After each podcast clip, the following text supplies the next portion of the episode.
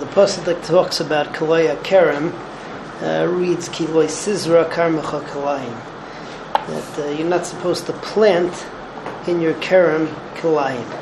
Uh, we learn out from the pasuk from the Lashon of Loi Sizra that the only Zroim which are usher to plant there, Midaraisa, are Zroim which are going to uh, be kept there. But if you have something which you're going to uproot, which is not a normal plant, so there's no Isser. Now, Mishnah gives various examples of things that may or may not be Kalayim. The first case that we talk about is thorns. Now, thorns you would think certainly wouldn't be Kalayim. However, in Arabia, where they have a lot of camels, camels eat thorns. So the machlek is tanoim as to whether the fact that thorns are a normal crop in one place in the world, whether that makes it a crop for everywhere. That's Shitas Rabbi Lezer. The Chachamim say that no, it has to be a normal crop in the place that you are. And it probably came up in Kiddushin with the different lashenis that are pertinent to different different places. Uh, we talk about Gemal and Baravia in many different sugas and Shas. The second thing we talk about is that uh, all other plants, that uh, it, with the exception of a few, uh, the the Chamishimine Dagan and Luf, and uh, maybe one other. So according to the Mishnah, are only uh, Isurei Kalayim Durabanan. They're not considered to be regular plants. And then uh, afterwards we have a machlekes, uh, what's it called, about the status of uh, the status of canvas and dardar, whether they're Issa Deraisa or Issa Durabanan. All right, so that's the Mishnah. Let's see it inside. Hamakayim Kaitzim Bekerem. So somebody who keeps thorns in his karam. Rabbi Lezer Reimer Kadin Kidesh that uh, you were over the Isser, now it's Asr Bahana, because thorns are a normal crop, crop in Arabia. Uh, unless you're in Arabia, so then thorns are not considered to be a normal crop, and therefore, Midaraisa at least, so there's no Kalayim. Next case, Irus Vahakisum, V'Sheshanas Amelech. Irus is some kind of a yerek with wide leaves. Kisum is uh, is uh, what's it called? Is some kind of ivy. Shoshanis Amelech is a rose. V'komine zeroim. So enim kalayim bekerem. They're not kalayim in the kerem. However, the Mepharshim say though that they are nisadurabanan. Rabbi Tarfanaimer eno kalayim. I'm sorry. Hakanvus canvas. Rabbi Tarfanaimer eno kalayim. V'chachamim mermim kalayim. V'hakirnos kalayim bekerem and kirnas, which is a type of thorns, so it's kalayim bakarim, that's only also an isser to Rabbanan. Okay, now we move on to Perak Vav. Perak Vav talks about uh, the way that vines are usually grown is you take the vine and you drape it over something else. So let's say that you have a fence and the fence is 10 tefachim high.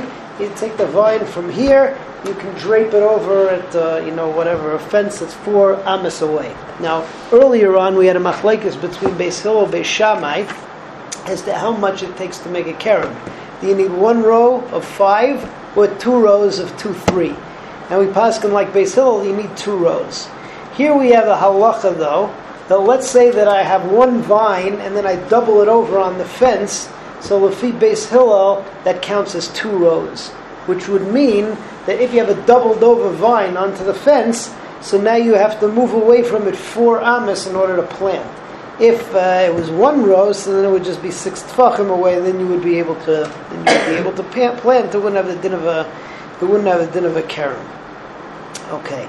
Um, so here we'll have the machlekes Beis Hillel, Beis Shammai again. Beis Hillel says you go four amas away. Beis Shammai, on the other hand, says that you go by where the uh, by where the root is and four amas away from the root.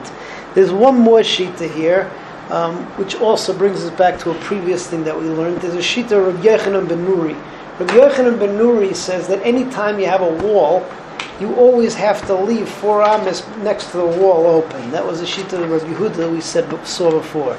Therefore, Rabbi Yochanan ben Nuri says that a vine that's doubled over on a wall is not considered to be two. Um, rather, it's considered to be one vine, and you need the entire space next to the wall has to be there for the wall. You can't plant there. However, anywhere where there's not a vine, it's open area, so you can move away six tfachim from the vine and you can plant in that area. So that's Mishnah Aleph. Let's see it inside. Ezehu aris. So what is an aris? An aris is the term referred to as the vine which is doubled over onto onto the wall. Somebody who plants a row of five vines next to a fence, that's ten tfachim high, or next to a trench. So and he and he uh, he bends it over into there or on top. So.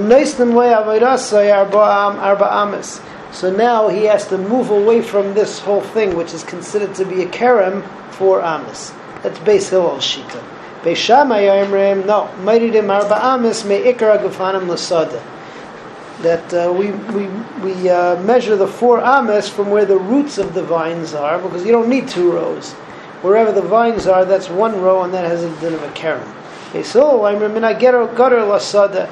So it goes from the it goes from the uh, what's it called from the wall, and on the other side is the vine but it's all one vineyard because you need two rows.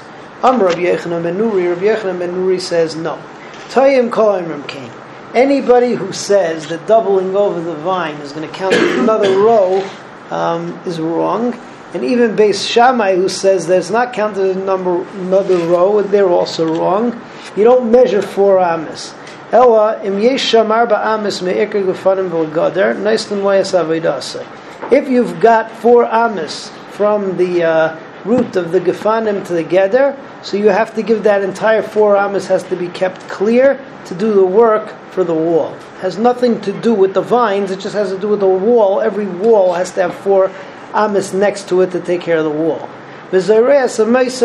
And you can plant the rest of it. Why? Because we passed them like Beis Hillel that that one row, that one row is considered to be um, uh, is, is, considered to be individual vines. You just have to move away six tfachim and you can plant there. How much uh, do you need to leave over next to the vines? Shisha tfachim l'chol ruach. Rabbi Akiva, Rabbi Akiva argues on the norm that we've said all along that for one for one vine you need to move away six tfachim. Rabbi Akiva says you only need three shloisha. We don't pass him like Rabbi Akiva.